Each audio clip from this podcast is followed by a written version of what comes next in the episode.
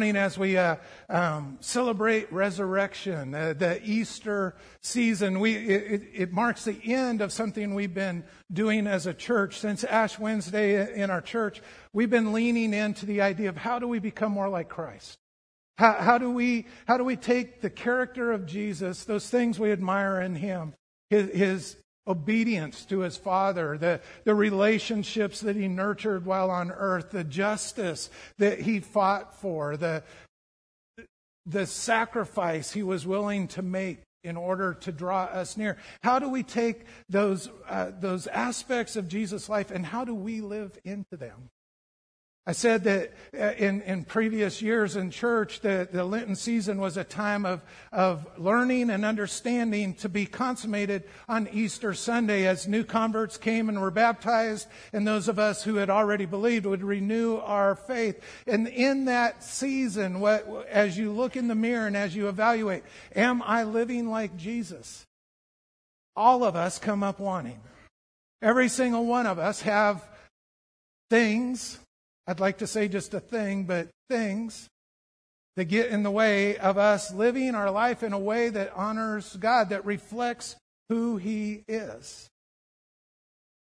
It's only by the grace of God that we are able to achieve what He has for us. Too many times we've turned the Christian message into a moralistic behavior standard that if you try hard and are a good person and make God happy, then He will love you and you'll go to heaven. That's not the story at all.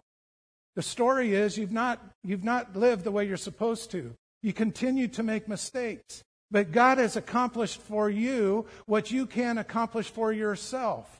He has paved the way for you to have a relationship with His Father. It's not about what you do, it's what He's already done.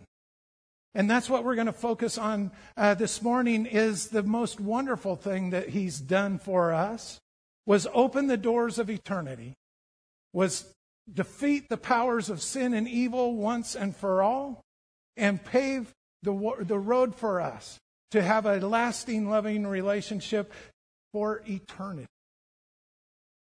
The what of Easter we're all familiar with. Everyone knows the story. Even people who don't go to church knows the story.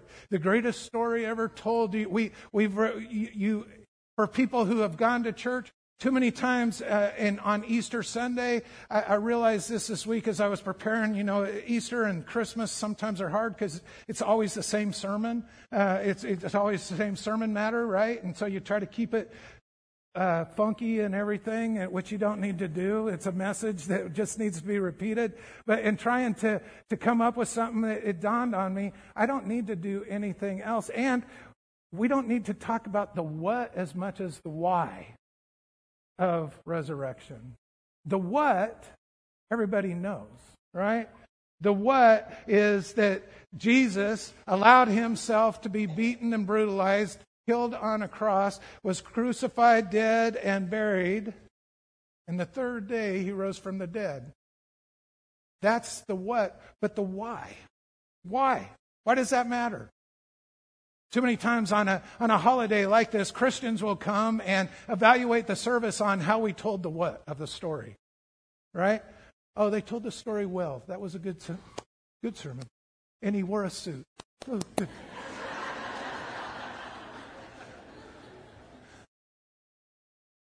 Some of you that your parents drug you here or your grandma told you you had to come if you were going to eat lunch today. You will leave and you'll say it wasn't that bad. He didn't talk all that long and the choir was good, right? So, and then for the skeptics, it's, well, I didn't die from it, but I don't know what it has to do with me. I don't want to talk about the what today. The what is assumed. The what is we believe that Jesus Christ has risen from the dead. He has ascended to heaven and he sits at the right hand of God the Father. From thence he shall come to judge the quick and the dead. We, that is an established belief system here. If that astonishes you, come talk to me later. We'll share that, we'll share in that, that good news so you can understand it better. We're not going to talk about that, but we're going to talk about the why. So, what difference does the resurrection make? What, what is it that it does in my life? Why is it that from the, the day that this happened until now, people all over the world have marked this day as the most important day? Why is it that of every language and in times of persecution and in times of, of your life being put on the line for believing in this, in this, in this doctrine, why would people continue to grasp and hold on to it? We're going we're to remind ourselves of the what by reading the Gospel of John. I'm going to be in chapter 20 beginning in verse 1.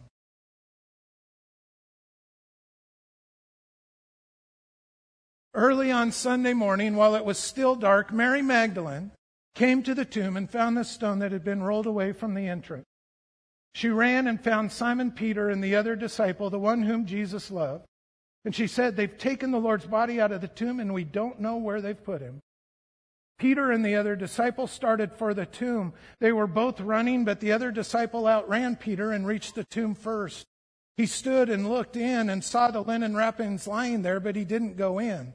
Then Simon Peter arrived and went inside. He also noticed the linen wrappings lying there, while the cloth that had covered Jesus' head was folded up, lying apart from the other wrappings. Then the disciple who had reached the tomb first also went in, and he saw and believed. For until then, they still hadn't understood the scriptures that said Jesus must rise from the dead. Then they went home. Mary was standing outside the tomb crying, and as she wept, she stooped and looked in. She saw two white robed angels, one sitting at the head and the other at the foot of the place where the body of Jesus had been lying. Dear woman, why are you crying? The angels asked her. Because they've taken away my Lord, she replied, and I don't know where they put him. She turned to leave and saw someone standing there. It was Jesus, but she didn't recognize him. Dear woman, why are you crying? Jesus asked her. Who are you looking for? She thought it was the gardener. Sir, she said, if you've taken him away, tell me where you put him and I'll go get him. Mary, Jesus said. And she turned to him and cried out, Rabboni, which is Hebrew for teacher. Don't cling to me, Jesus said, for I haven't yet ascended to the Father. But go and find my brothers and tell them, I'm ascending to my Father and your Father, to my God and your God. Mary Magdalene found the disciples and told them, I have seen the Lord. And then she gave them his message. The word of God for the people of God. Thanks be to God. We start, we pick up the story in a dark place. Literally dark. It was early in the morning. Mary had gotten up to finish a gruesome task that she didn't have the chance to complete on the horrific day it happened. Mary had a grief stricken heart. She probably didn't even have to, set, to wake herself up to get up. She probably was restless throughout the night, hurting and grieving over what was happening and what was going on. A couple days before, she had watched her Savior, her Lord, her friend, her master, the one, the one who had spoken new life for her, the one that for the first time didn't judge her by her past, but invited her into a friendship and a holy friendship. One who wasn't worried about her past, but talked more about her bright future. One in which, for the first time in her life, she felt a hope and an expectation. She could see a future that that she could have never imagined before. And that Jesus was at the center of that. But now Jesus was dead. And with Jesus' death, the dreams went away too. The hope, the expectation. You can imagine her surprise when she got there and the, tomb, the, the stone was rolled away. And without even checking, she runs to find the guys the ones who had been hiding ever since Jesus had been crucified. I find it interesting that so many times in the church there's been arguments about women in ministry, and yet we find in the resurrection story, in the story of Holy Week, where women were the ones that stuck around the cross, took care of the body, showed up the next morning to do it. It was the guys who ran off and hid.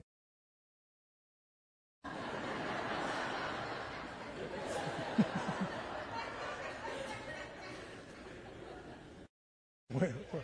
Monica, where's Monica? Um, but Mary gets the guys John Peter race there. They look inside, they see the stuff. John says he looked in, saw the empty tomb, saw the wrappings, and he saw and believed. I'm not questioning whether he really believed, but I'm questioning if he really understood because the next sentence is then he went home. I don't think if he really understood what the empty tomb meant, he would have gone home. Because John was making the mistake that many of us make, that we think that the whole idea of, of the story of Jesus is, it's not really applicable to us. It's a concept, a spiritual concept that we can ascribe to, but as far as my life, it really has nothing to do with that. They leave. Mary's left alone. Mary's not going anywhere. Her heart's still broken and maybe the Lord has risen, but at best her hopes had, would be that he had gone to be with his heavenly Father. She would never see him again, but at least he wasn't suffering anymore. And she sat in front of the tomb crying. Pokes her head in the tomb and sees two angels, and the angels say to her, Mary, why are you crying? Why are you crying? That's where we're going to spend some time right now this morning is that question why are you crying? This is why I think the resurrection matters. Because every single one of you, I don't know your story. I don't know your family. I don't know what your, is important to you. I don't know all the details of your life. But I know that just like me, there is something in your heart. There's something in your life. There's something in the world that is broken that brings you to tears and grief. It can be a personal thing like the loss of a loved one. It can be, it, it, can be a struggle that you're going through like a health issue, a financial issue, a work issue. It can be world events like watching the news and seeing the bloody sidewalks left from bombings in Eastern Europe.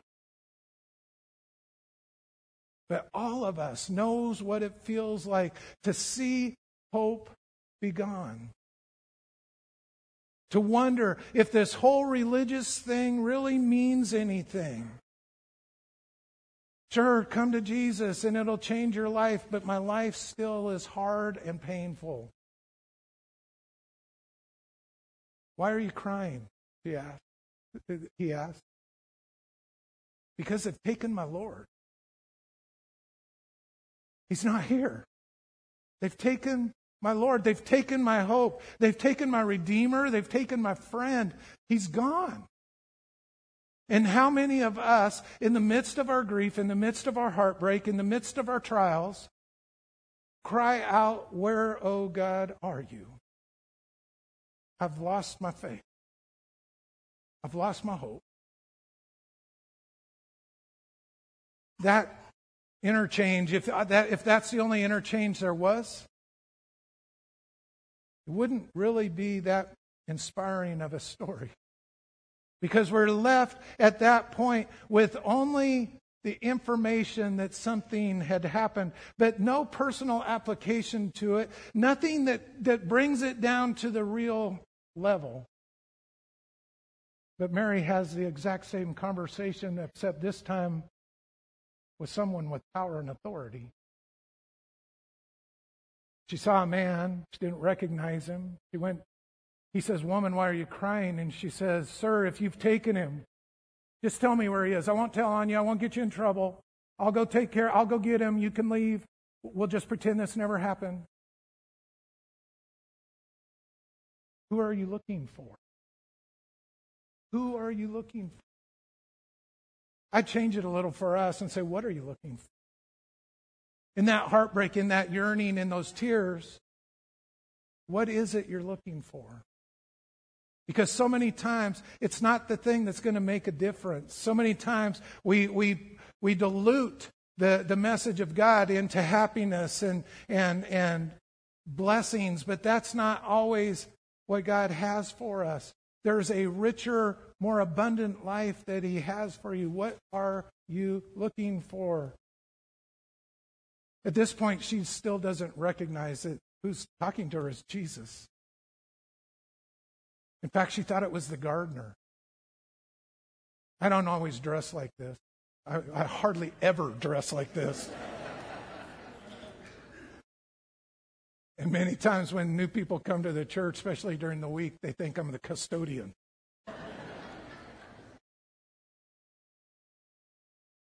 she didn't recognize him. The risen Lord is standing right next to her, and she didn't recognize him. I, I, I, I we, that belief that we have that Christ is risen from the dead, we also believe that He's given us His Holy Spirit. He also told us, I will never leave you or forsake you. He also told you this, I will be with you till the end of the age. Jesus is in this room right now. And he will be with you when you get in your car, and he will be with you when you go to your house, and he will be with you whatever you do. Jesus is around you all the time. The problem is we don't always see it, do we? He is always working around us. He's always trying to capture us and bring us back. He's always trying to remind us how important we are to Him. But we, because our eyes are fixed on our problems and our grief, we can't even see Him. And even though, even though Mary grief had the best of her, it couldn't outdo the voice of her Savior. Mary, he said, just one word, and immediately she knew. She recognized that voice. It was the same voice that had forgiven her earlier. It was the same voice that said, You can be my child. It was the same voice that said, You have a hope in the future. It was the same friend that she had spent countless nights talking to, praying with, being consoled by. She knew that voice and immediately knew she knew something was different because God wasn't a concept of a, of a person in the sky in a future that we go to sometime in the sweet by and by, but her Lord, her Savior, the power and authority, the hope of everything she had was alive and standing right next to her. That, friends, is the why of why the resurrection matters because your God, the one who is with you now, the one who has been calling your name over and over that's why we say, we say names in baptism, because our name matters to God.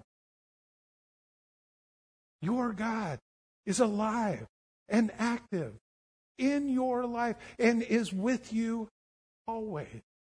Let's go to 1 Peter. 1 Peter. Peter, the disciple we all identify with. Smart aleck, speak first, think later, apologize after that right? Always, always sort of out front, wanting to get ahead of things, brash and bold. A few nights before this, uh, before the the night before the crucifixion, as he was at dinner with Jesus and the other disciples, Jesus had said, You're all going to turn from me and you're all going to run from me.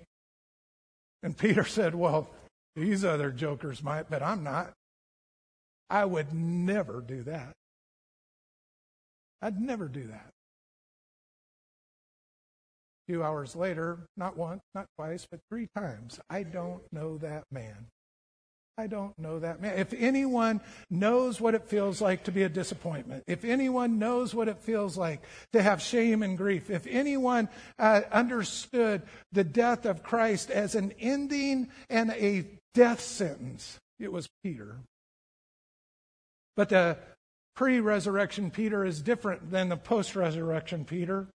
I'm going to read post resurrection Peter. And now, this, res- this Peter that now has been changed by the hope of the resurrection, has been forgiven by the living Lord, has been invited into ministry, no longer just uses words to embarrass himself. He now can't get enough words out of his mouth to tell you about the glory of God.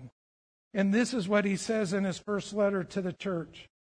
This letter is from Peter, an apostle of Jesus Christ. I'm writing to God's chosen people who are living as foreigners in the provinces of Pontus, Galatia, Cappadocia, Asia, and Bithynia.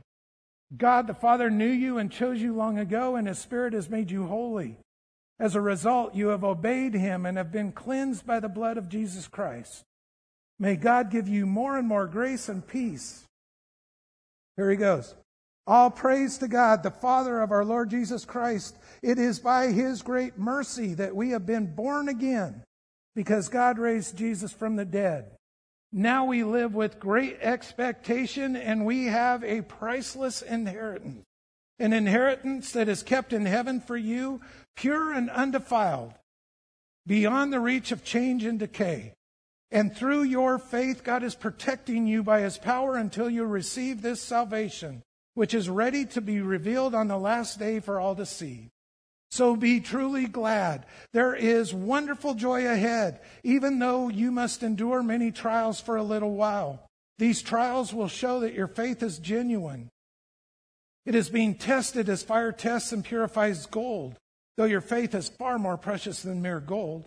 So when your faith remains strong through many trials, it will bring you much praise and glory and honor on the day when Jesus Christ is revealed to the whole world. You love him even though you've never seen him. Though you do not see him now, you trust him and you rejoice with a glorious, inex- inexper- inexpressible joy. The reward for trusting him will be the salvation of your souls. This salvation was something even the prophets wanted to know more about when they prophesied about this gracious salvation prepared for you. They wondered what time or situation the Spirit of Christ within them was talking about when He told them in advance about Christ's suffering and His great glory afterward. They were not, they were told that their message were not for themselves, but for you. And now this good news has been announced to you by those preached uh, by those preached in the power of the Holy Spirit sent from heaven. It is also wonderful that even the angels are eagerly watching these things happen. This is the word of God for the people of God. Thanks be to God. Peter understood the consequences of the resurrection. Because of what Jesus did, I no longer have to live in shame. Because of what Jesus did, I'm no longer trapped by my sin. Because of what Jesus did, I don't have to have, I don't have to go visit a, a, tombstone. I can have the hope of a resurrection because of what Jesus did. There is an inheritance filed away for me in a place where it's never going to decay and I'm not going to have to pay capital gains tax on it.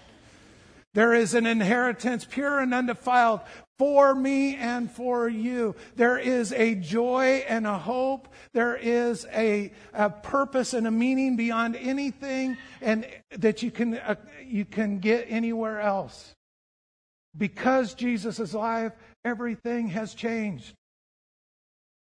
He, he keeps it real with you. You're going to go through trials, and Jesus' resurrection doesn't take away the fact that the world is still hard. You're still going to have some trials. But whatever trials you go through, the reward that waits for you is nothing. Eh, your trials are nothing compared to what awaits you. This is why in the Christian church, we can put our arms around a widow uh, the day she's burying her husband and say, God loves you. And he will never forsake you. And you didn't say goodbye, you said, see you later. This is why you can go to a family who's lost a, a, a child in a car accident and say, God is good, even though this is a horrible situation. This is why, even when there's war raging, we know that He holds the future in our hands, in His hands. The resurrection is not just a spiritual concept. It means that the Almighty, all powerful God lives and reigns here on earth. He is living and reigning in you. Don't settle for a substitute. Don't settle for mere happiness. Don't settle for an easy life. At the end, we're all going to just be amazed of what the living Lord has accomplished. There's an old hymn, and I, I, I have this ongoing fantasy with myself. I, I, would love to be a soul preacher, right? Uh, uh, and, and, and preach in a black church and, and, and, and work myself up and then get to the place where it's the hymn comes on and start, and then, right? And, and, and so this is my whole, I mean, in my mind, I see it and stuff. I'm not going to do that to you, but so just know this is my, this is my very white way of doing that. There's an old hymn uh, called Because He Lives. And the words are on the screen. And I think this is a good summary for what we've been talking about. So I invite you to sing it with us.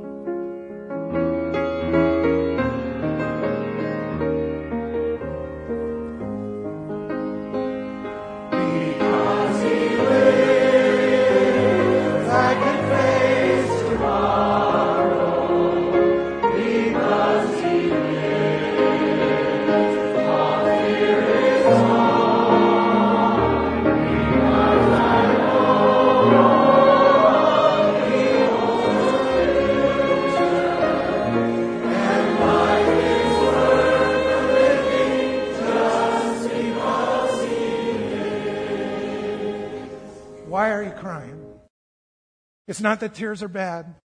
It's not that you need to feel bad for having heartbreak. But did you know the Lord is alive? Did you know He's alive in you? Did you know He can change everything? It's not just a church thing, it's not just some religious thing.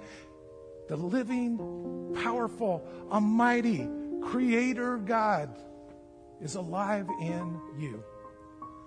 And because He lives, I can face tomorrow. Let's do it one more time. Because He lives.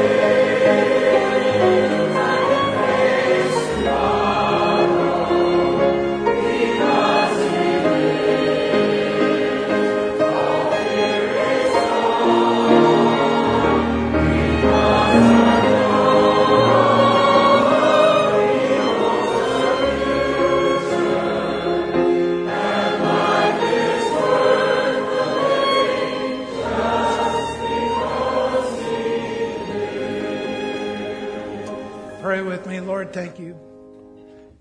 Thank you, Lord, for drying our tears, from turning our mourning into dancing, our grief into celebration, our hopelessness into expectation.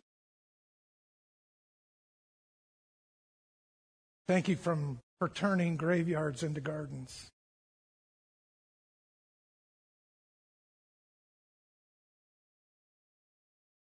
May we be forever changed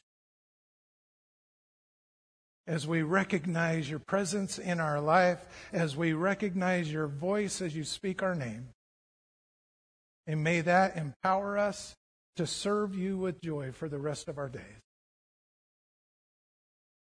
We pray that in Jesus' name. Amen.